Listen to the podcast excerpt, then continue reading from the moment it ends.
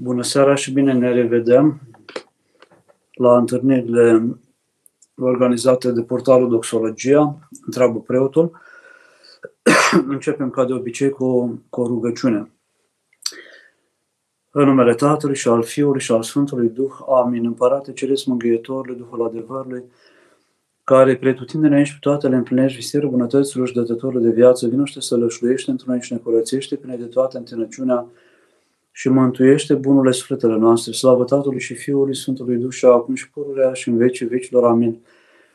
Doamne miliește, Doamne miliește, Doamne miliește, pentru rugăciunea Sfinților noștri părinți și ale Sfinte Cuvioase Parascheva de la Iași și pentru ale tuturor Sfinților miliește-ne și ne mântuiește pre noi. Amin. Pentru astăzi, tema propusă, după cum se, se vede și pe ecran, este viața omului între reușită și eșec. Vorbim cu Cătălin astăzi și despre tema aceasta. Ne gândeam să vorbim și despre vindecare. Încercăm să facem o legătură între, între reușita omului duhovnicesc și vindecarea lui. Un om vindecat de patima, un om care se vindecă și de se vindecă și de moarte, în așteptarea împărățirii Dumnezeu, este un om care s-a, s-a realizat.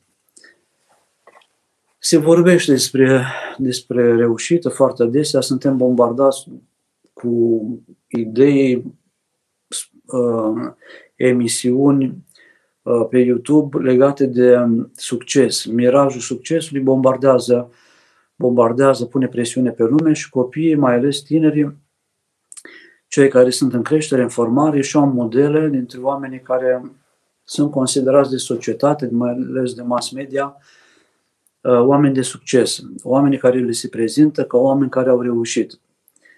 Și um, lucrul acesta um, modifică um, și modul de a gândi și valorile tânărului și structurile de organizare ale vieții lui, pentru că el își dorește foarte mult să fie aplaudat, să fie apreciat, să fie un om de succes, un om care a reușit în viață. Se mai spune așa altă dată că lumea totuși se împarte, simplist vorbind, în, în două categorii. Cei care um, cred în Dumnezeu și cei care nu cred în Dumnezeu. Um, omul secular, cel care are valorile terestre ale lumii um, și care consideră că este un om realizat, un om care a reușit atunci când are o poziție socială bună, avere, este căsătorit, are copii, are mașină, are casă, are relații, are putere. Și omul duhovnicesc, omul credincios, omul care se ghidează după valorile pe care le cunoaștem din Sfânta Scriptură și pe care ne le împărtășește Biserica în fiecare um, slujbă și atunci când ne întâlnim cu, cu Sfânta Scriptură, cu cărțile Sfinților Părinți, un sistem de valori care ne pune ca reușită unirea cu Dumnezeu. Omul realizat, omul împlinit, este omul care s-a unit cu Dumnezeu, care l-a cunoscut pe Dumnezeu, care a dobândit împărăția lui Dumnezeu, care trăiește o viață sfântă încă din, din lumea aceasta, încă de pe pământ. Și um, um, se cunoaște o, o istorioară um, legată de un preot catolic care a făcut misiune în Africa, în India, a stat acolo peste 30 de ani de zile, de la vârsta tinereții, până puțin peste 60 de ani, și în orașul în care făcea misiune, în regiunea aceea, uh, pe când el se pregătea și făcea bagajele pentru a se reîntoarce acasă în America, după ani de zile de misiune, de construit uh, biserici, grădinițe pentru copii, case pentru orfani, de lucrat în leprozerii, um, a ajuns la, și la oboseală și la concluzia că se întoarce acasă, ultimii ani ai vieții se petreacă în biserica din, de acasă de la el, din America. Și în timpul pregătirilor a poposit în India un cântăreț american foarte cunoscut, care a dat câteva concerte în orașele mari din, din India și care, întorcându-se acasă cu corabia, a nimerit să fie și să locuiască în apropierea, pe vas, în apropierea locului unde locuia și acest, acest preot. Părintele, na, în mintea lui se gândea, uite câți fani are omul acesta care cântă și nu îl cântă pe Dumnezeu, ci cântă de multe ori chiar plăcerea, iubirea, care nu este iubirea curată. În jurul lui trezește un duh de patima și în gândul lui îl judeca.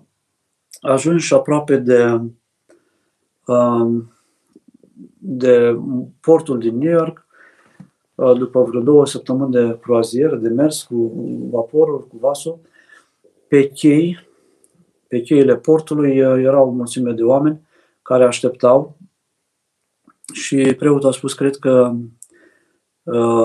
congregația mea mă așteaptă. Au aflat câte lucruri frumoase am realizat în India și au venit să mă aștepte. Au constatat cu stupoare apropiindu-se că erau vreo 2000-3000 de oameni fanii acestui mare cântăreț de muzică rock și um, care îl așteptau pentru autografe, pentru a-l vedea, pentru a se fotografia cu el. Și atunci um, a cârtit, spune această relatare, Doamne, am muncit pentru tine atâta mare de vreme și ți-am slujit și acum am întors acasă, nu mă așteaptă nimeni, cineva care să mă ajute la bagaje uh, și pe acesta care propovădește păcatul, așteaptă atâta lumea. Și a auzit o voce, ne spune istoria, că uh, Dumnezeu a răspuns, spunându-i, fiul meu, tu încă nu ai ajuns acasă.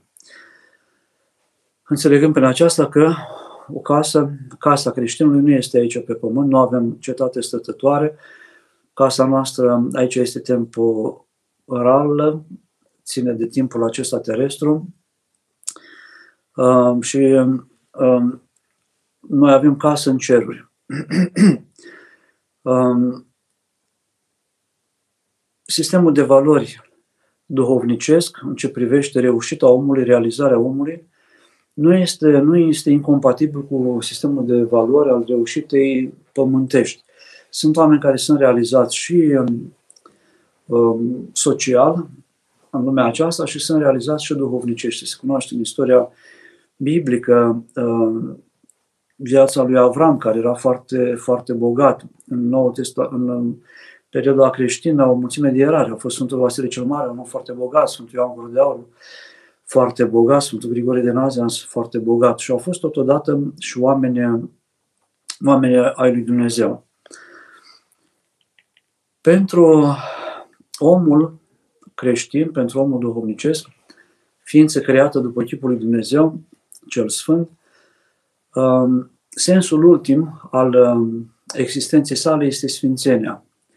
Omul își dorește să ajungă la sfințenie, să-L cunoască pe Dumnezeu. Cunoașterea lui Dumnezeu, dacă facem și sfințenia, se găsesc în biserică. Biserica este un spațiu al vindecărilor noastre, ne vindecăm de rănile păcatului, de patim.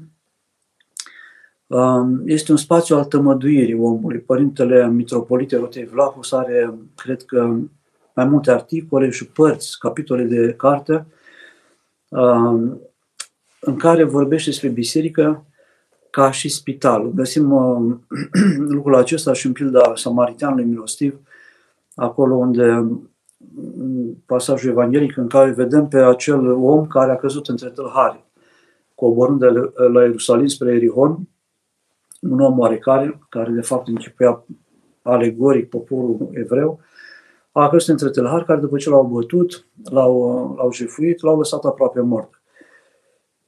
Și acolo se spune că la un moment dat a venit un samaritan care a avut grijă de el, a purtat grijă de el, punând pe rănile sale un de lemn și vin și l-a dus la o casă de oaspeți și l-a dat acolo stăpânului casei, hangiului, și a spus să aibă grijă de el și ce va mai cheltui. El când se va întoarce, acest samaritan îi va da înapoi. Acest han este închipuie biserica. Biserica și tămăduirea în biserică o întâlnim și în scrierile filocalice, foarte adesea. Uh, biserica tămăduiește pe omul care pricina păcatului omului este, o căutăm la Adam și la Eva care au căzut din rai și uh, după această cădere uh, omul a pierdut, s-a pervertit sufletul lui, a slăbit, cum spunem, și voința, rațiunea, afectivitatea. În biserică omul își tămăduiește și voința, și reîntărește voința, își tămăduiește o afectivitate bolnavă și își dorește foarte mult să, să vindece și mintea. Spune Mitropolitul Ierotei Vlahus că în biserică noi ne vindecăm centrul cunoașterii. Și omul dobândește cunoașterea lui Dumnezeu, care cunoaștere înseamnă mântuirea. Cunoașterea lui Dumnezeu înseamnă mântuirea. Deci vindecarea omului înseamnă și vindecarea trupului, și vindecarea sufletului, și vindecarea minții, și vindecarea uh, voinței și uh, prin acestea, mai ales prin cunoaștere, vindecarea, uh, dobândirea cunoaștere, uh, să dobândim cunoașterea lui Dumnezeu. Părintele Serafim Sfântul Serafim Ros spune despre vindecare și omul se tămăduiește de boală și de moarte prin dobândirea Duhului Sfânt. Dobândirea Duhului Sfânt aduce sănătate unui suflet bolnav.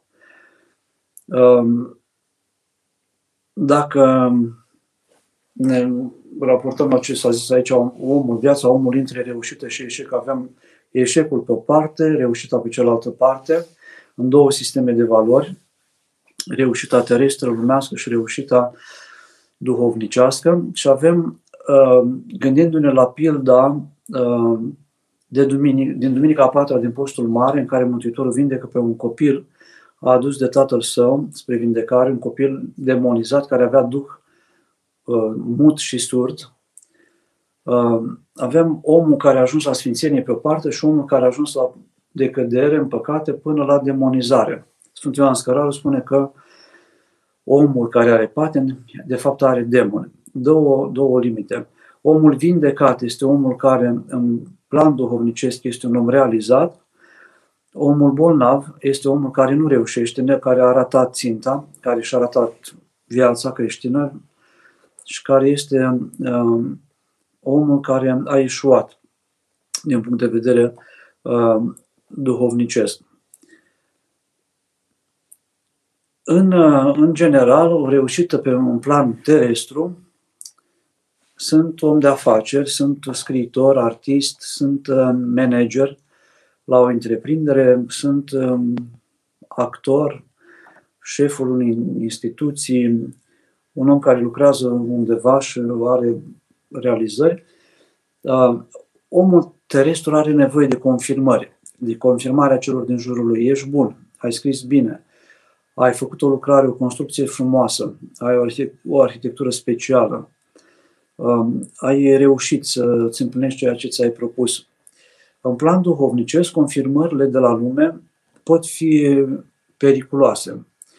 Omul duhovnicesc nu așteaptă să-l aplaude lumea, să zică ce duhovnicesc ești, ce realizări duhovnicești um, ai.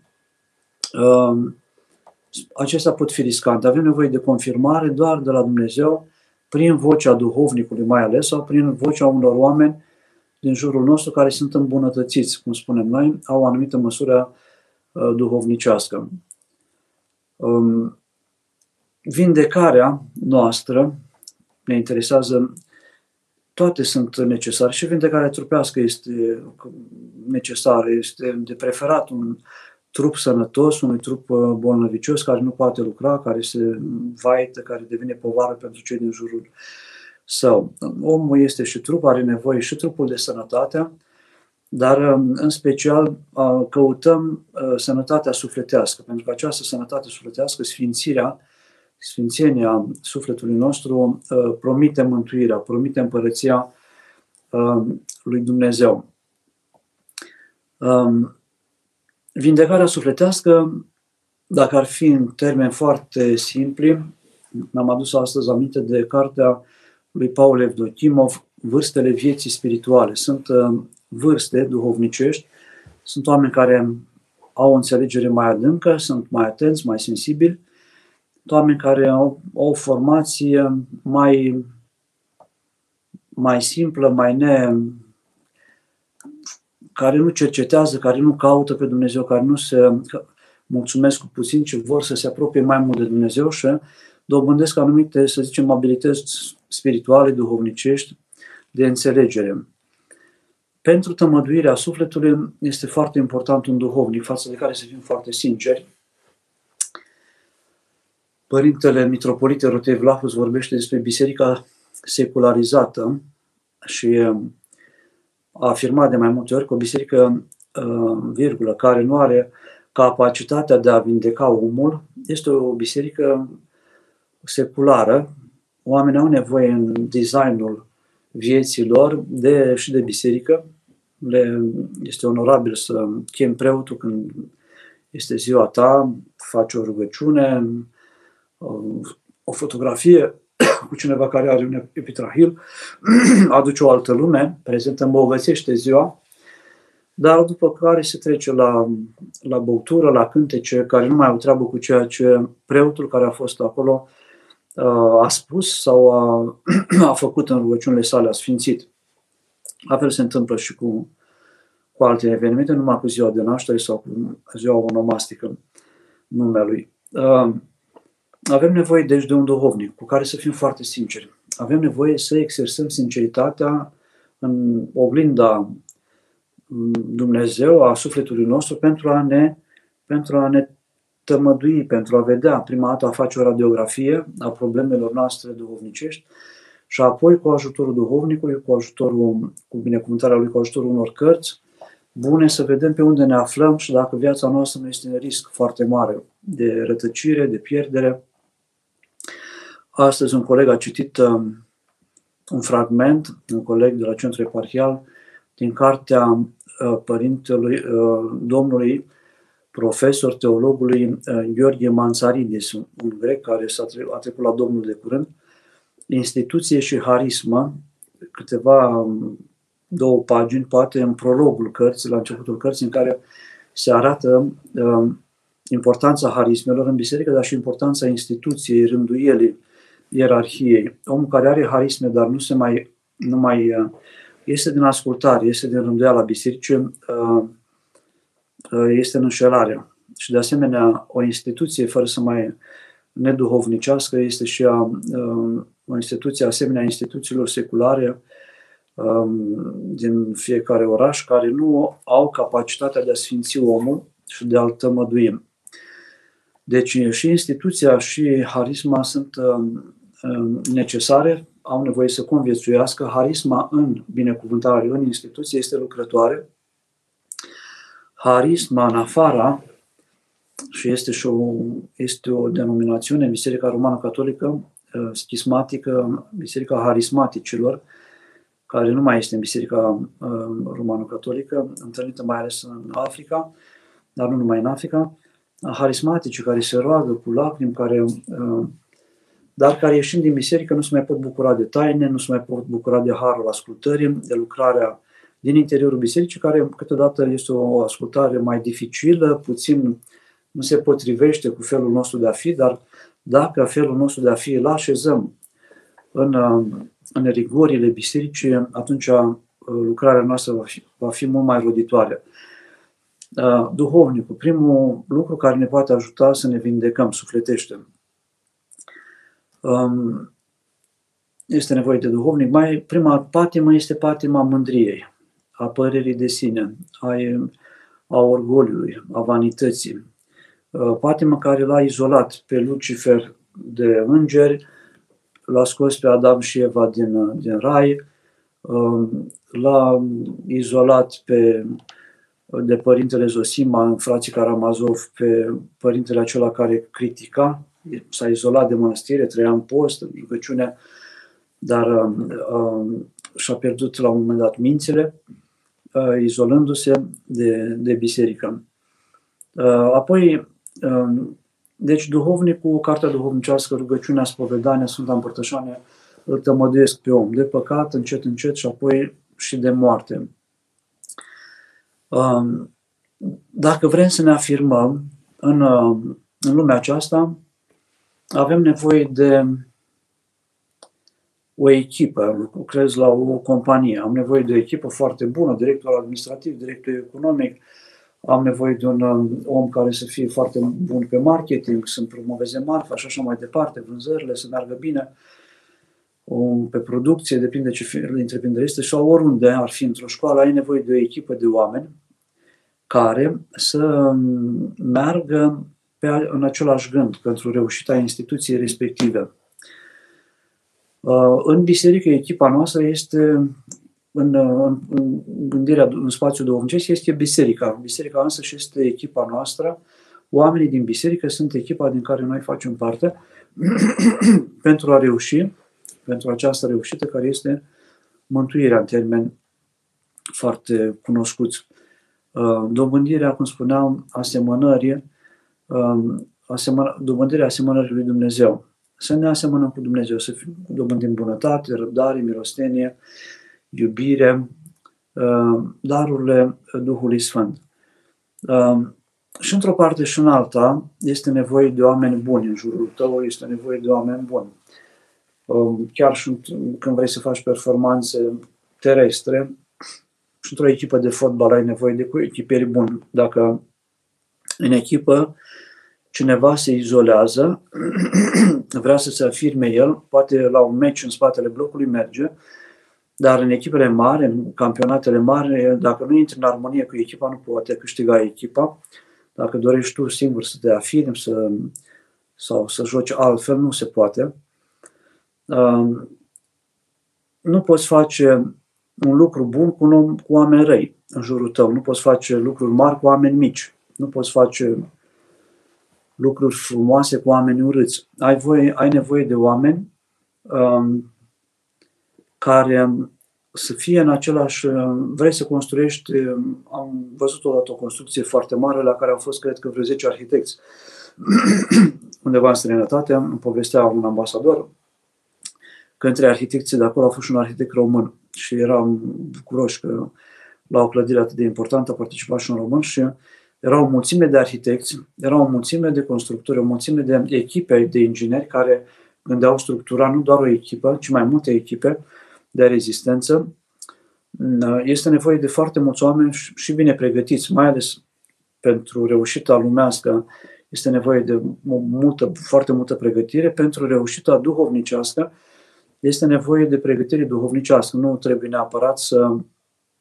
Uh, poate fi completată și cu pregătire lumească, dar nu este neapărat să fim foarte, știu, uh, să excelăm intelectual pe anumite domenii, foarte buni, știu, literați istorici, uh, ingineri, ca să ne realizăm duhovnicește.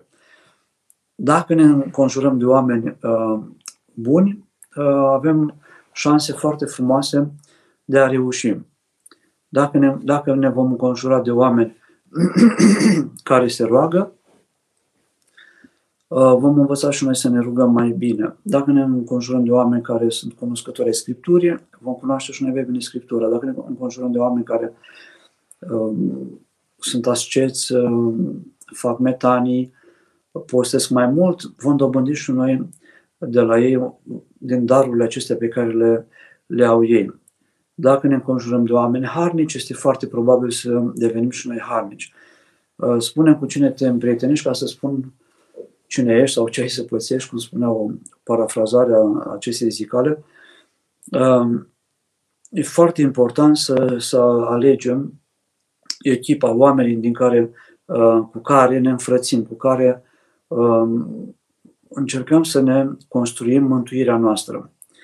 În familie, se spune câteodată, prietenii ți poți alege, câteodată familia nu ți-o poți alege. Uh, dar prietenii ți poți alege. Cei apropiați ai tăi, care au aceleași căutări, aceleași valori, aceeași râvnă, uh, pot fi uh, încet, încet selectați. Și este și un, se și ajunge la aceasta firesc, pentru că omul simte că pierde timp, că nu, nu, nu rezonează și nu crește duhovnicește, stând lângă o anumită persoană care na, se hrănește din lucrurile mai nesemnificative, din lucrurile mici, din glume slabe, din povești fără nicio relevanță pentru uh, viața duhovnicească. Um, referitor la asta, mi-am, mi-am, adus, mi-am amintit de o, um, de o întâmplare. De fiecare dată spun că e mai bine de pus întrebări decât de povesti, dar mă uit să ajung la, la 30 de minute. Um, o întâmplare, o întâmplare, o poveste, un cunoscut din Franța, venit acasă, ca și alți cunoscuți, sunt dezamăgiți de câte ceva. Acesta era foarte dezamăgit, părinte nu mă mai întorc acasă. Păi ai spus că stai 5-6 ani și te întorci acasă. Îți faci o lecuță de rezervă financiară, îți începe o casă și via la Iași. Nu, nu mă mai întorc. Dar ce s-a mai întâmplat acum? Pe ultima întâmplare, zice, de la Crăciun, când a venit cu mașina de acasă, de la, din Franța, să aduc și o daruri mamei, fratelui, să le fac o surpriză și încercând să intru în bloc, um, am văzut că un locatar din fața mea a intrat în bloc așa pe o rână, pe o parte, ușa aia nu se deschidea bine, se, se deschidea pe jumătate, era deschisă pe jumătate, am încercat să împing ușa, nu mergea, de la bloc, de la intrarea în casa scării, și am lăsat bagajele jos, cu soția și am încercat să deblochez ușa. Când m-am dus în spatele ușii, era blocată de un malder de zăpadă care intrase printre tocul ușii și ușă, probabil viscolise, și blocase ușa. Și um, am încercat să o așa, uitându-mă la zăpadă, arăta zăpada că era destul de veche. Avea praf pe ea și m-am întrebat într-un bloc de 10 etaje, o scară a blocului cu 10 etaje, nicio familie nu s-a găsit să um, să dea zăpada din spatele ușii ca să poată deschide ușa aceasta normal. Mai vin musafiri, mai vin rude pe la noi, ne facem de râs. Cum intrăm pe furiș, în blocul în care locuim, um, și am fost foarte supărat și foarte dezamăgit. Într-o societate, într-un loc în care lumea gândește în felul acesta, eu nu mă mai întorc, spunea el. Am încercat să niște argumente este o este o întâmplare, de fapt este o piesă de teatru a lui Sofocle în care um, vorbește despre un personaj plecat Hercule cu, cu asta la să cucerească Troia, Filoc, um, Filoxene, cred că se numește, um, a fost rănit. El luase arcul de la... Uh, luase un arc care era, era, era fermecat și cu care putea omorâ foarte mulți dușmani, dar în drumul lor spre Troia a intrat într-o zonă unde era o, o, un templu, a călcat într-un loc unde nu avea voie să calce și l-a pedepsit Zeus și o viperă l-a mușcat, s-a infectat rana de la picior și um, nici nu mai putea sta cu ceilalți camarazi ai lui de arme, pentru că rana a început să putrezească, mirosea foarte tare.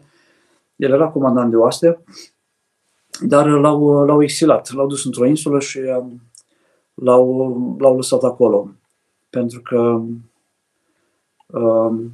Filoctet se numea, pentru că vreau să scape de el, că nici nu mai putea să lupte.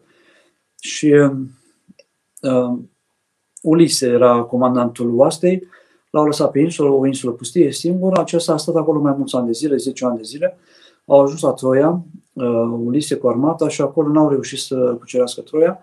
Și atunci li s-a arătat uh, un zeu care le-a spus veți putea cuceri Troia dacă îl aduceți pe Filoctet cu arcul său și cu săgețile sale. S-au dus din nou pe insulă, Ulise cu cu încă un comandant de oaste și cu mai mulți soldați și au, l-au rugat să, uh, să vină să-i ajute ca să câștige. El era atât de supărat că a fost părăsit acolo, s-a luptat cu mintea, cu gândurile, camarazii lui, prietenii lui l-au părăsit, l-au dat acolo să moară și nu vrea să mai meargă, să se răzbune pe ei. Cu toate acestea, este, Hercule vorbește din semizeul Hercule, de acum, din ceruri, îi spune Uh, să meargă și să-și împlinească datoria față de, față de uh, aheieni și să cucerească, să meargă să cucerească Troia. Um, o, o istorioară care arată că chiar dacă erau în România, chiar dacă erau într-un anumit loc, chiar dacă erau, știu eu, în ce întreprindere sau undeva, la un moment dat omul poate să se depășească pe sine și să facă un lucru care nu s-ar, nu s-ar face după o rațiune umană în care ai fost trădat, ai fost dezamăgit. Am încercat să aduc argumente și nu, nu am reușit. Mentalitatea. Mentalitatea societății, uh, mentalitatea din biserică. Uh, în biserică avem, uh, avem oameni care nu stau în biserică, dar nu, nu au conștiință bisericească. Sunt români care nu au conștiință de neam, Uh, fac parte într-o echipă, dar nu au conștiință de echipă, uh, nu, nu reușesc să se integreze în, în ceva. Um, și lucrul acesta este destul de, destul de trist. Uh, și aceasta este o suferință și o boală, să nu, să nu reușești să intri în biserică sau să faci parte din biserică, dar fără să purcezi la asceză și la o sfințire a ta. Faci parte dintr-o din parohie, dar ești un membru în parohie între alți membri, o prezență onorabilă, un om cinstit, dar fără să ai o viață nici ascetică și Sfântul Grigore Palama uh, și Sfântul Maxim Mărturisitor, cred, spun că nu se poate să fii creștin fără asceză și Sfântul Grigore Palama nu se poate să fii un creștin, creștin fără isihie, fără um, rugăciunea inimii, fără o lucrare interioară care să te metamorfozeze, să te transforme, să-ți transforme mintea. Um, omul care nu reușește să se duhovnicească, spune Paul Evdochimov, cu, cu siguranță, dacă nu ajunge să fie duhovnicesc până și în mintea sa, în trupul său devine trupesc până și um, dacă nu devine duhovnicesc până și în trupul său, devine trupesc până și în sufletul său. Um, dacă interiorul nu este aranjat și dogmatic, corect, și apoi și um, duhovnicește corect, um, omul acela se conformează unor reguli fără să înțeleagă, fără să aibă o țintă, fără să aibă o tensiune cu lumescu, cu păcatul, cu, cu gândirea seculară, trăiește, încearcă să se adapteze, să se sorteze, dar nu, nu, are, nu are o lucrare interioară care să îl ducă spre, spre departe. Și nefăcând parte din echipa biserică, nu te bucuri de harul care vine uh, prin biserică, prin oamenii din biserică, prin tainele biserice, um, trăiești izolat, trăiești, să zicem, ușor așa, na, schizmatizat Um, corect, face efortul de a fi corect. Sunt o mulțime de oameni care reușesc să-și câștige existența fără să aibă și fac jobul lor, munca lor, au bani, dar fără să aibă un scop mai înalt, un scop uh, duhovnicesc mai înalt. Nu-și propun să progreseze, ci doar trăiesc. Vine salariul, și cumpără de mâncare și asigură căldura și mai trăim, dar nu un plan de creștere duhovnicească, intelectuală, pe un termen scurt, pe termen mediu, pe termen lung. Uh, pentru a se împlini. Și cei care își câștigă salariile, dar nu, nu sporesc, uh, au și o nemulțumire. Se vede înăuntru lor uh, o nemulțumire. Am avut un prieten, suntem prieteni, un medic care i-am spus, trebuie să faci ceva, nu ajunge doar ceea ce faci. Trebuie să te implici puțin într-o lucrare a bisericii. Eu sunt foarte mulțumit așa. Nu trebuie nimic, am soție, am copii, uh, lucrez, uh, mă simt bine. Bine, da. Au trecut câțiva ani de zile, 6-7 ani, 5-6 ani și mi-a zis, părinte, vreau să fac ceva, simt că nu am un potențial mult mai mare și nu, nu lucrez, rămâne nelucrat.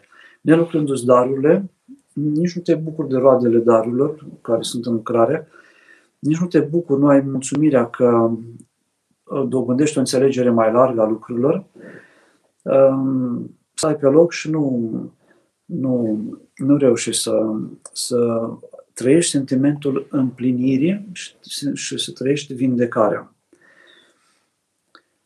Deci, reușita uh, nu este, nici reușita nu este incompatibilă cu eșecul. Putem spune și asta pentru că în viețile multor oameni au fost o serie de eșecuri care au dus la o reușită mare sau care au dus la o reușită cea mare, la mântuire, la viața cu Dumnezeu, la depășirea momentului morții într-o stare de pace interioară, într-o stare de armonie cu Biserica și cu, cu Hristos.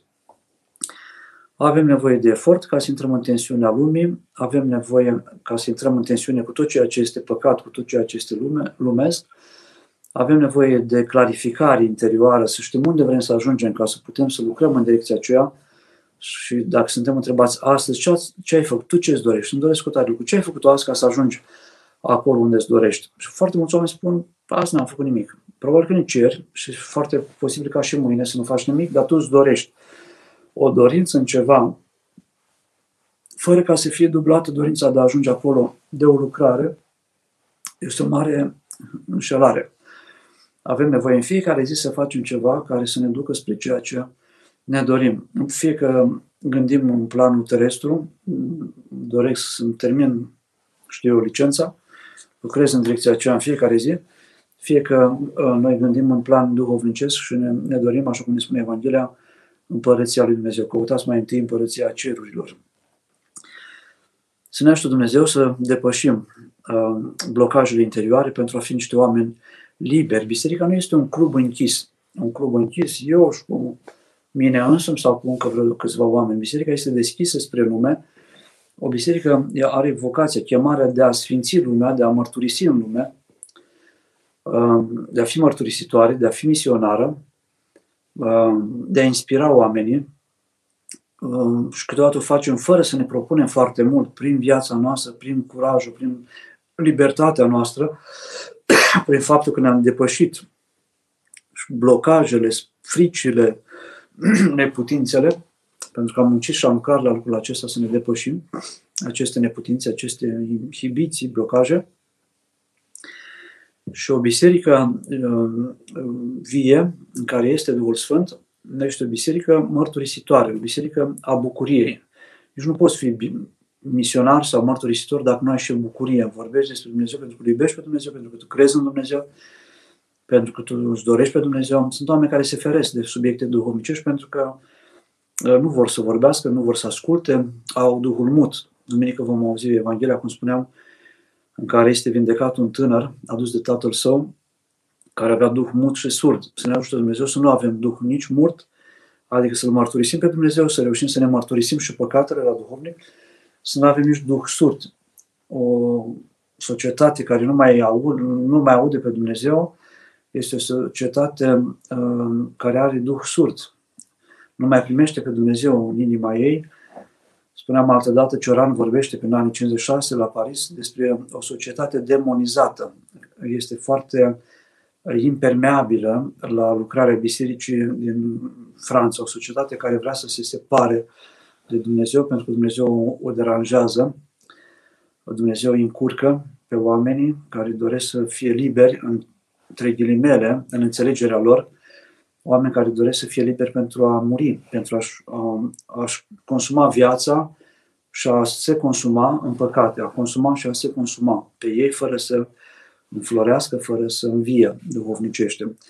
Așa cum sufletul care se desprinde de trup lasă trupul mort, la fel omul care este în sufletul căruia nu se mai află Duhul Sfânt, Harul Dumnezeu este un om care chiar dacă se mișcă, este un om mort. Duhul care se retrage de la om, lasă cadavru, un cadavru pe catafalc, în sicriu. Un om care nu mai are în el Harul Dumnezeu, Duhul Dumnezeu nu mai are bucurie, nu mai are firesc, nu mai, este, nu mai are entuziasm, nu mai este odihnitor de oameni, nu mai inspiră, nu mai aduce pe Hristos în viața lui și a celor din jurul lui, Um, se închide, se închide, se închide, se întunecă, se umbrește. Și um, atunci se îndepărtează de omul realizat sau omul care a reușit în viață pentru că și-a atins ținta, iar ținta pentru noi creștini este unirea cu Hristos. Iertare, acum am depășit câteva minute. Mă numesc Andrei. Dacă am zi de zi stări de anxietate și neliniște care vin de nicăieri, credeți că este doar o problemă psihosomatică sau poate fi și ceva duhovnicesc la mijloc? poate să fie și ceva psihosomatic, poate să fie și ceva duhovnicesc. sunt oameni care sunt uh, atacați constant de anumite duhuri, uh, care îi descurajează, care îi obosesc, îi hărțuiesc, să spunem, la nivel de minte, chiar și fizic. Sunt oameni care sunt speriați de, de Duhul cel rău.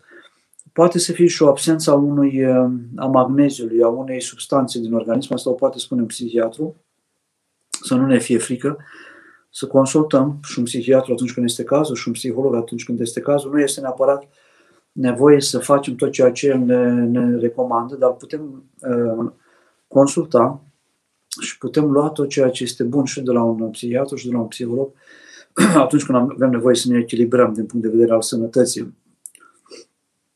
Poate să fie și o lucrare duhovnicească, poate să fie și o descurajare de viață, poate să fie și suma unor eșecuri din viață, poate să fie și uh, efectul unor traume din copilărie. Lucrurile acestea se pot rezolva. Și, um, și cu spovedanie, și cu sfat, și cu sfatul, cum spuneam, a unui om de specialitate, și cu Sfânta Împărtășanie.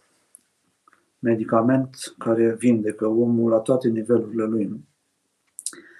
Mihaela, care reușită este prima, cea duhovnicească sau cea personală?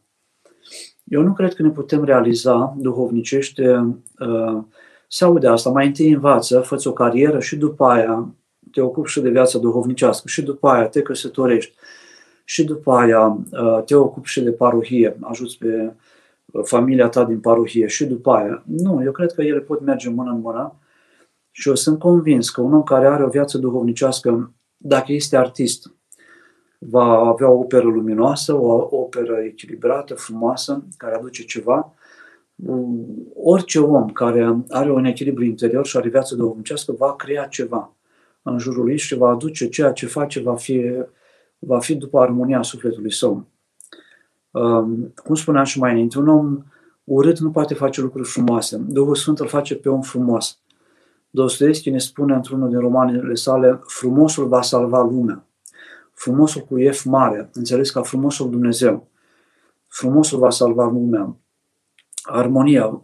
Am văzut acum câțiva ani de zile, domnul Iulian Dascolo a construit acest palas, în magazin mare, universal al Neinea și au fost discuții, suntem pentru, contra, uh, pune în umbră Palatul Culturii, dar am văzut un efect al acestei lucrări. Am văzut oameni veniți, oameni care nu păreau foarte educați, intrând în palatul, în, în palas, sau sfiți să mai scuipe, să arunce hârtii pe jos.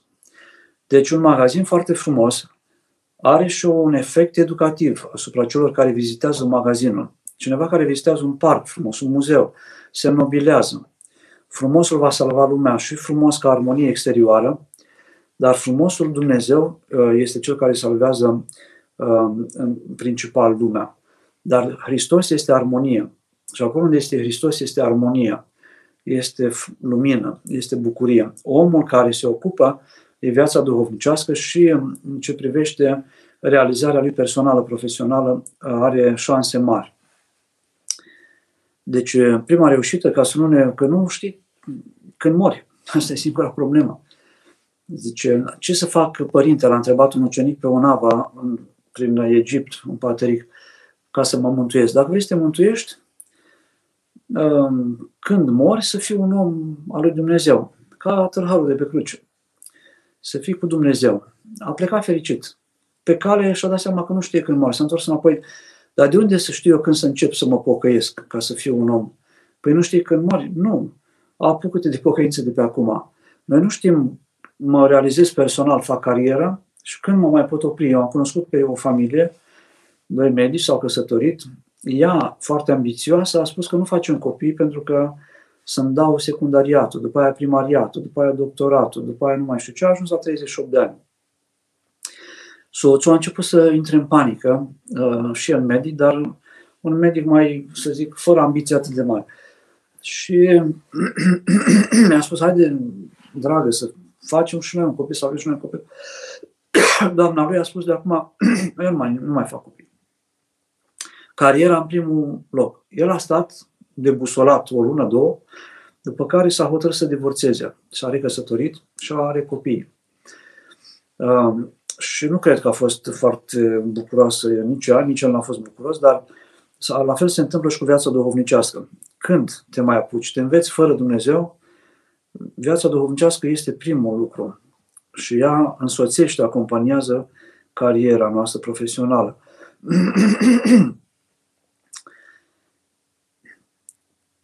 Când creștem în viața duhovnicească, cum ne putem feri de mândrie? Totodată bucurându-ne că Domnul ne aduce pe drumul cel bun. Ne rugăm mai mult, ne spovedim mai des, ne împărtășim și atunci uh, cum să facem să nu credem în mândrie, ajungând la o stare duhovnicească mai, mai înaltă. Autentica stare duhovnicească aduce umilință, aduce o stare de, de, de pocăință și nu, dacă ai tendința de a te mândri, pleacă harul și pierzi starea respectivă. și de aceea uh, cred că atunci când vei avea starea duhovnicească mai înaltă, ea îți va spune ce să faci. Eu nu cred că dacă ai stări de mândrie, ești în înșelare. Ai, ai făcut nu știu câte metane, ai citit o psalterie pe zi și ai o stare de bucurie și ești așa prin piață sau la ușă să te vadă lumea cât de bucuros ești, ești în înșelare. Noi nu avem nevoie, cum spuneam și mai înainte, când faci carieră lumească, da, ai nevoie de recunoașterea lumii, aprecierea lumii. Te încurajează să mergi mai departe. Am fi fățarnici, dacă ești poet, nu știu cine, să zicem, dintre poeți, primește, primește aprecieri, critici. Cu cât ești un om mai mare, un artist mai mare, cu atâta primești mai multe laude și mai multe critici. Dacă ești mai mic, nu primești atât de multe laude și nici prea multe critici. Dar cu cât ești o personalitate mai mare în lumea artei, a culturii și în lumea politică, dacă ești un om care face ceva, vei primi foarte multe critici, dar și laude autentice de la oamenii care înțeleg ceea ce faci. Care este diferența dintre viața umană și viața duhovnicească? Vorbește și Mitropolitul Erătui Vlahus despre omul psihologic sau omul sentimental, emoțional și omul duhovnicesc. Omul care este tributar emoțiilor lui și omul duhovnicesc care are legătura, are legătura cu Dumnezeu și care ia aminte la Dumnezeu. Pățim și noi câteodată. Ca preoți, când predicăm, spunem câte ceva și ne emoționăm.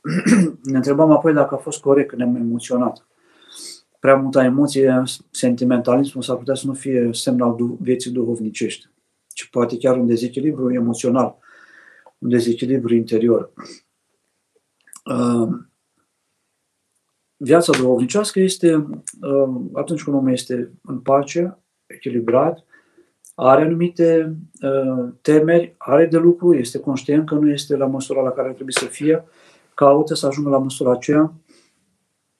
Viața lui duhovnicească este confirmată și de, cum spuneam, de duhovnic și de câțiva oameni care au viață duhovnicească din jurul lui, din, din cei apropiați ai lui. Uh, viața duhovnicească este o bucurie interioară care nu se nu uh, nu se exteriorizează forțat, nu, se, nu este exhibiționistă, nu se arată, nu se, nu se agită, ci este o bucurie care se revarsă pe chipul omului fără ca acesta să facă forțări um, mimice din mușchii feței, ci vine o lumină din interior fără ca el să se forțeze. O lumină care există în interiorul lui să rămână părinte. În timpul facultății mă îngrijam mai mult de suflet. De două luni sunt angajată și parcă m-am îndepărtat de rugăciune. Nu vreau să-L pierd pe Dumnezeu. Cum să-L aduc în tot ce fac? Este foarte important să înduhovnicim lucrarea noastră, chiar dacă suntem mecanici, chiar dacă suntem dulgheri, constructori. O cunosc câțiva meseriași care preferă, când lucrează, parchetar, instalator, să fie singur, cu gândurile lui. Unii dau unii dintre meseriașii noștri din oraș, românii noștri și în afară, atunci când pun faianță, gresie, când fac un zid, au un radio lângă ei și ascultă Radio Trinitas și mă bucur foarte mult când am ocazia să-i aud. Am auzit taximetriști cu Radio Trinitas deschis. Deci încercăm să ne opunem, pentru că acolo unde lucrăm de multe ori sunt oameni care fac lume slabe. Am cunoscuți care fac parte dintr-un grup. Au un grup de WhatsApp unde se informează între ei legat de problemele de serviciu, studenți care fac parte din grupul, grupul de la școală și acolo se spun glume, glume proaste, glume slabe, glume tri, trivialități, pornografii, prostii. părinte să mă retrag din grup sau să mai stau, pentru că le-am zis de câteva ori că este un grup de serviciu, este o chestiune tehnică, dar continuă să aducă tot felul de, de glume care nu se potrivesc cu noi. Uh, și eu, e un răspuns pe care trebuie să-l dăm câteodată ca și duhovnici și nu știm ce să spunem, pentru că îl izolez. Dacă îl scoți de acolo, îl izolez. Uh, câteodată ei mărturisesc oamenii. Mai nu se face la valoarea voastră, sunteți profesori și faceți glume atât de slabe sau studenți la nu știu ce facultate și vă coborâți prea jos. Mărturisesc asta. Alții se retrag din grupurile respective. E greu să păstrezi o viață duhovnicească atunci când lucrezi un depozit, când este multă gălăgie, dar poți face lucrul acesta mai ușor atunci când tu ai un exercițiu duhovnicesc puternic din altă parte, de acasă, ai o obișnuință a rugăciunii și te poți, din când în când, primeni duhovnicește, făcând o rugăciune chiar în gălăgia zarva magazinului. O altă tehnică, dar nu știu dacă se aplică peste tot, unii oameni o pot aplica, care lucrează în anumite zone, te retragi la două ore, câteva minute, faci o plimbare, ca și cum ai avea treabă undeva, eventual afară, dacă lucrezi într-o hală sau într-un spațiu unde este gălăgie, într-un loc liniștit și spui două, trei rugăciuni acolo sau citești două, trei rugăciuni sau dacă ai o carte, citești o pagină într-o carte la un interval de două ore. Același lucru recomand și pentru cei care merg la anunț sau la petreceri. Multa muzică, multa bucurie, la un moment dat degenerează și duce spre patimă, spre lucruri slabe. Uh, ești la nuntă, ești la o petrecere, vezi că s-au înfierbântat spiritele, uh, ești puțin afară, câteva minute, răcorește-te, roagă-te, fă o plimbare, uh, privește cerul înstelat, petrecerile de obicei sunt seara, și reintră cu o altă stare de spirit acolo, după un timp și iarăși ești afară, ca să nu te îndepărtezi prea tare de tine însuți sau de Duhul, Duhul care îi place lui Dumnezeu.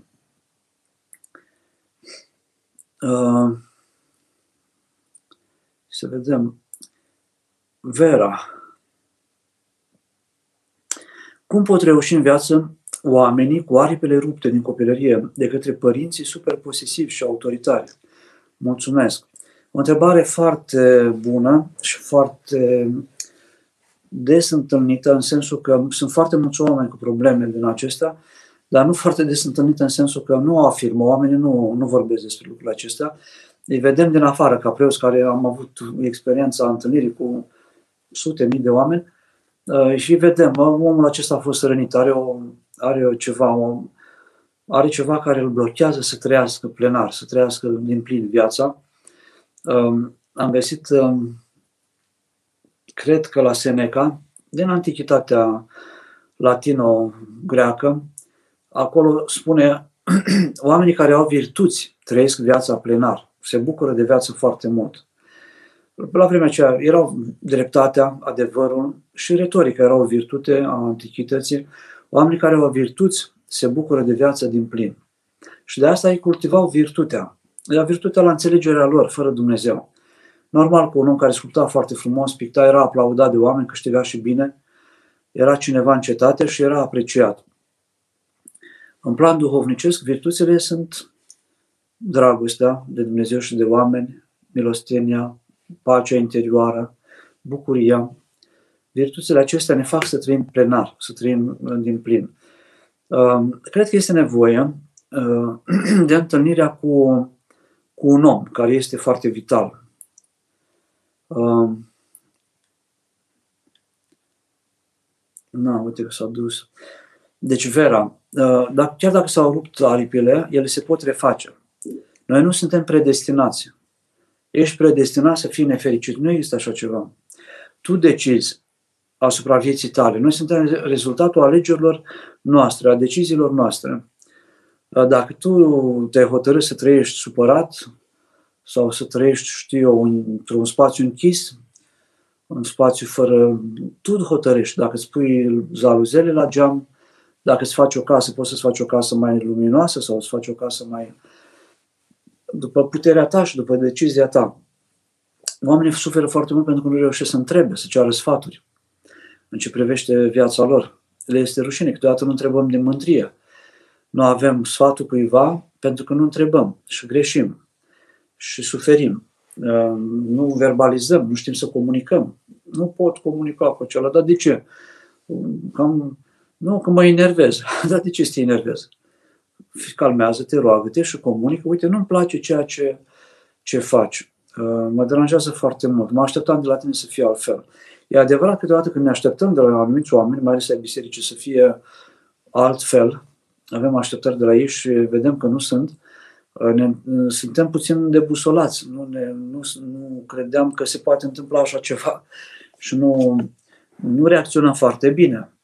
Suntem dezamăgiți. Poate și din cauza că nu suntem destul de maturizați. Nu înseamnă că dacă un om este la, în biserică, este și un om al lui Dumnezeu neapărat. Este un om care respectă conveniențele. Și uh, poate este în luptă, poate are o suferință. Poate nu, poate la momentul acela, uh, în filmul 12, un film rusesc foarte bun, cred că de prin 2007, Divinațet, uh, al lui Mihalkov, este și actor în film.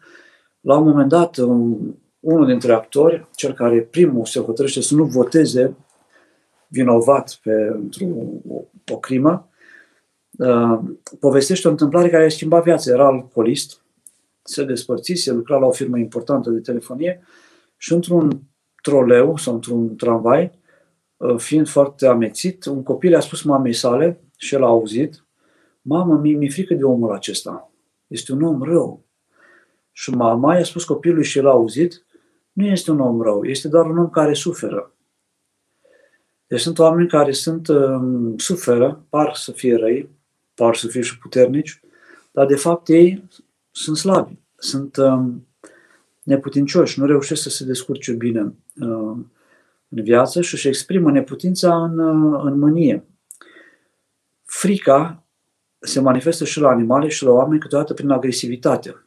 Omul agresiv este un om care se teme, agresivitatea și ne reușim să comunicăm bine, ne reușim să ne expunem problemele bine, în relația cu șeful, în relația cu colegul de muncă, să pui, o, să pui problema, um, taci din gură, rabs, cu speranța că se va schimba ceva și nu se întâmplă. Pe 2, 3, 4, 5, 6 ani spui și el spune, dar nu mi-a spus niciodată lucrul ăsta. Mi-ai spus vreodată asta, eu n-am știut ce gândești tu. Tu doar ai gândit, dar nu mi-ai zis. Păi era foarte simplu să nu te mai deranjezi, să nu mai fumezi în birou. Dar nu mi-ai spus că te deranjează lucrul acesta. Deci trebuie verbalizat. Mm-hmm. Doina, cum ne dăm seama de talentul care în mod sigur a fost pus de Dumnezeu în fiecare? Că l-am descoperit pe Dumnezeu pe poate fi un talent, e, deja e un talent foarte mare. Dacă l-ai descoperit pe Dumnezeu și rămâi cu Dumnezeu, deja este foarte bine. Dar, uh, prin oamenii lui Dumnezeu se înfrumusețează și creația. Una din, unul din scopuri este metamorfozarea și a creației, înfrumusețarea creației din jurul nostru. Omul este chemat la a înfrumuseța creația. Și atunci, oamenii lui Dumnezeu Uh, sunt cei care sunt, uh, dau daruri ca Dumnezeu prin ei să aducă bucurie celor din jur, să aducă frumusețe, să aducă armonie, să aducă ceea ce uh, el poate face cu darul lui Dumnezeu pe care l-a primit. Sunt dentiști foarte buni, sunt bucătari foarte buni, sunt croitori foarte buni, sunt arhitecți foarte buni care aduc frumusețe, aduc uh, bucurie, aduc uh, în jurul lor prin ceea ce fac ei o gospodină care face plăcinte sâmbătă, mi-aduc aminte de o mătușă de-a mea, care era vecină cu noi, și care făcea uh, plăcinte sâmbătă și toți nepoții, că erau, erau vreo 5, 4-5 frați în familie care aveau copii, noi verișori. Mergeam la ea seara la etajul 8 într-un bloc vecin, mirosea de pe la etajul 7 a plăcinte și intram în hol și ea se bucura foarte mult și noi ne bucuram foarte mult că primeam cam două plăcinte, nu avea două tăvi acolo și primeam fiecare cam câte două plăcinte. Ne bucuram și de miros și de întâlnirea din jurul plăcintelor și nu o mai uit. Uh, nu uit nici momentele acelea, nici întâlnirea cu plăcintele, nici cu, cu tușa Lenuța, ca așa se numea. Deci ea avea darul acesta. Și cu darul acesta aducea bucurie celor din jurul ei, și familiei, și rudelor, și probabil și celor din, din pe scară unde locuia. Acum, ar trebui să privesc eșecul meu în căsătorie? Deci talentul ne confirmă ce din jur, doina. Ești foarte bun la pictură. Când ai un talent, tu faci ușor ceea ce celălalt face greu. Colegul de clasă face greu exercițiile la matematică, tu le faci foarte ușor. Colegul de clasă, când a fost la sport, învăța să joace șah, a învățat greu și tu ai învățat foarte ușor. Sau știu eu să pictezi sau să sau ești foarte bun în organizare și altul nu reușește să se organizeze foarte bine. Ăla e talentul tău. Celălalt îți vor spune, hai, coordonează tu, că tu te descurci mai bine să coordonezi o echipă, când uh, și în facultate sau în anumite lucrări. Cei din jur îți confirmă și poți să-i întrebi. Sunt și teste prin care poți să afli talentul tău.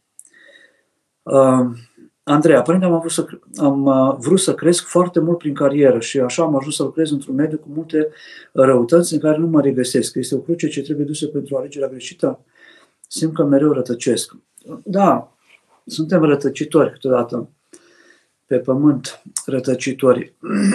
nu rătăcim dacă avem valori, nu rătăcim dacă avem un duhovnic, nu rătăcim dacă îl avem pe răsăritul cel de sus pe Hristos înaintea noastră în permanență, nu rătăcim dacă avem o comunitate, o, în parohia noastră, acolo avem un grup de oameni uh, cu care ne sfătuim, cu care relaționăm. Este foarte complicată problema aceasta, că nu avem familii parohiale. Sunt familii parohiale, dar nu atât cât ar putea să fie. În unele parohii poate foarte puțin, în altele sunt familii parohiale, dar dacă parohia poate are 2000 de credincioși, sunt doar 50 de oameni care în jurul preotului se bucură și de har și de comuniune și de susținere morală și de rugăciunea celorlalți. Deci, um, um, cariera, la un moment dat, poate am cunoscut oameni și la spovedit care îmi spun, părinte, mi-am ratat existența, am ajuns la 40 de ani, am albit, uh, m-am lucrat într-o multinațională, mi-am dat seama că oamenii calcă peste alții, peste cadavre, să crească acolo în funcții pentru salarii mai mari. Nu este relație între noi, se căsătoresc și nu spun colegilor pe ascuns, uh, sărbătoresc ziua de naștere și nu spun colegilor, totul este pentru bani. Da, trebuie atenție, te sfătuiești și poți schimba. Nu-ți fie frică să schimbi locul de muncă dacă e, uh, viața ta nu merge în direcția cea bună. Um, Andreea. Părinte, cum ar trebui să privesc eșecul meu în căsătorie pentru a-mi găsi liniștea sufletească? Soțul are afecțiune psihică și asta face imposibil înțelegerea noastră. Um, da, e complicat. Dacă tu ai decis să faci pasul acesta, trebuie să-ți asumi să ne asumăm alegerile pe care le-am făcut. Uh, nu avem na, binecuvântare, scopul final până la urmă și al oricărei vieți monahale, familiale, este mântuirea. Dacă Dumnezeu a îngăduit aceasta, poate că purtându-i crucea, se mântuiește și El, te mântuiești și tu. Și uh, e, e complicat, e puțin trist lucrul acesta. Um, trebuie să te împlinești și în altă direcție, să descoperi frumusețea bucuriei, să ai așa altceva pe care, un lucru pe care să-l faci cu foarte multă pasiune, ca să te, ca să te echilibrezi. Bine ar fi să ai un cerc de prieteni care înțeleg afecțiunea psihică a soțului. Ideal ar fi ca el să-și recunoască pentru a putea fi mai ușor acceptat și poate și ajutat. Și duhovnicul, sfatul cu duhovnicul, dar multă rugăciune și da, sunt lucruri care sunt greu. Sunt greu. Este greu de răspuns la ele și greu de dus pentru unii oameni. Am cunoscut oameni care au suferit foarte mult pentru, poate, am îngăduit Dumnezeu așa, nu știm, vom vedea spre finalul vieții, vom înțelege mai bine.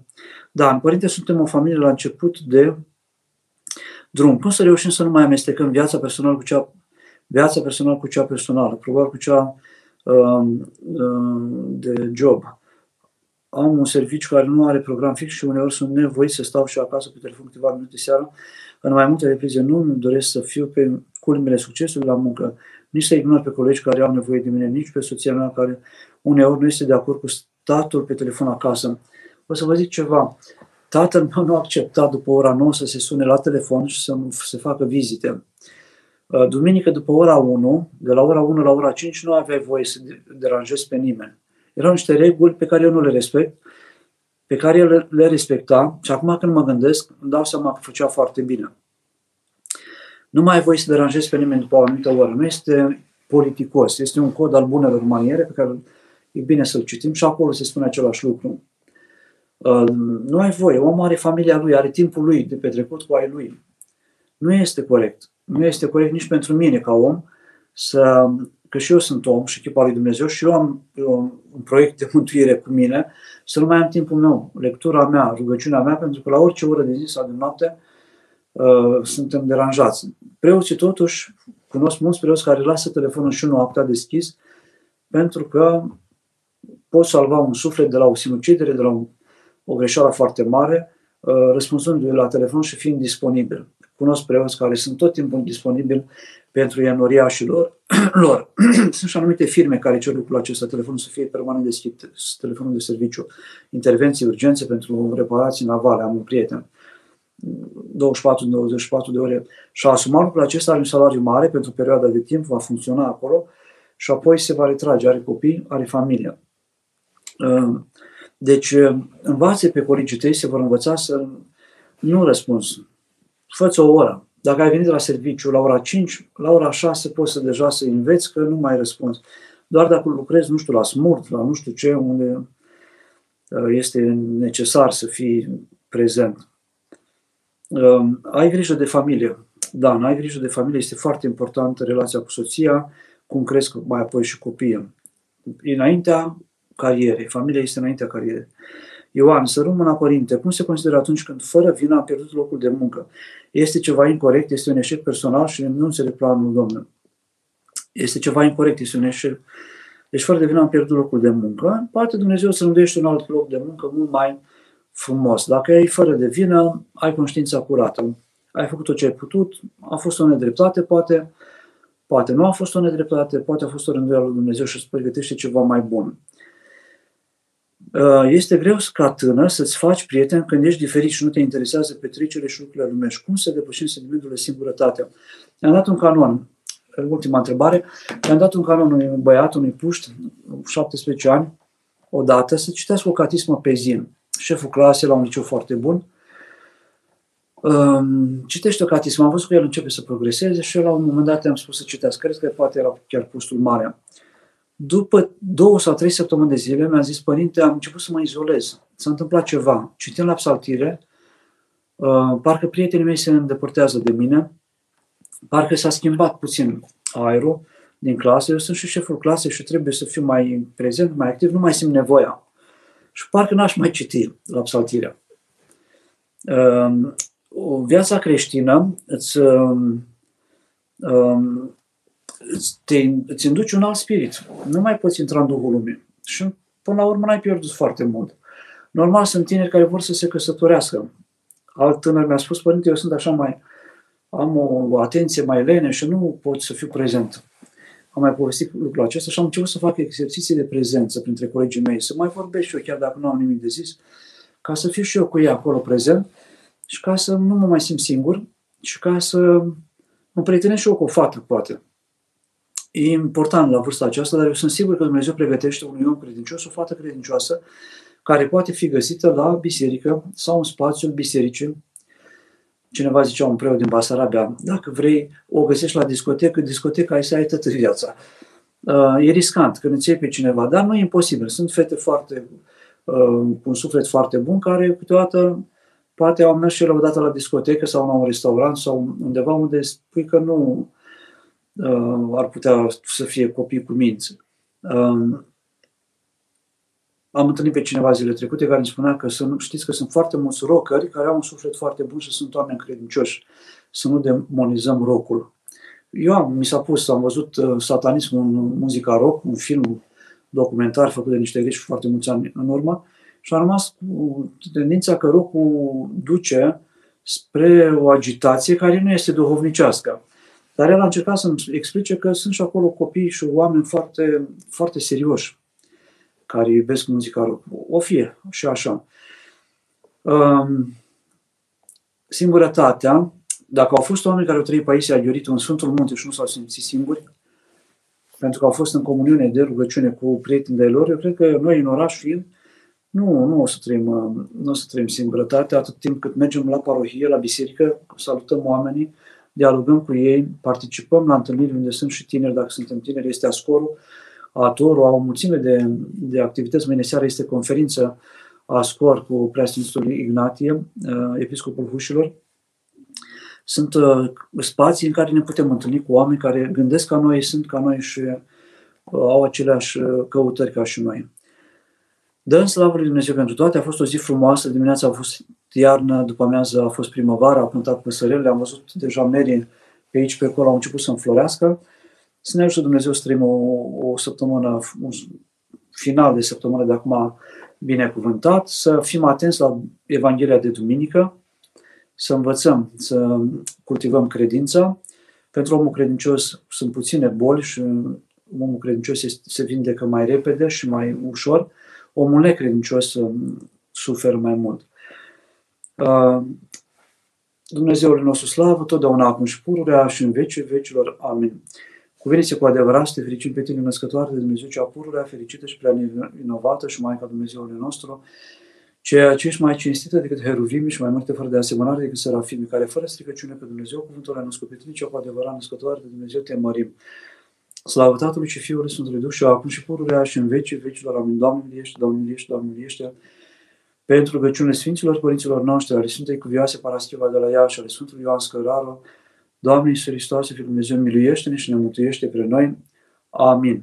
O seară binecuvântată tuturor!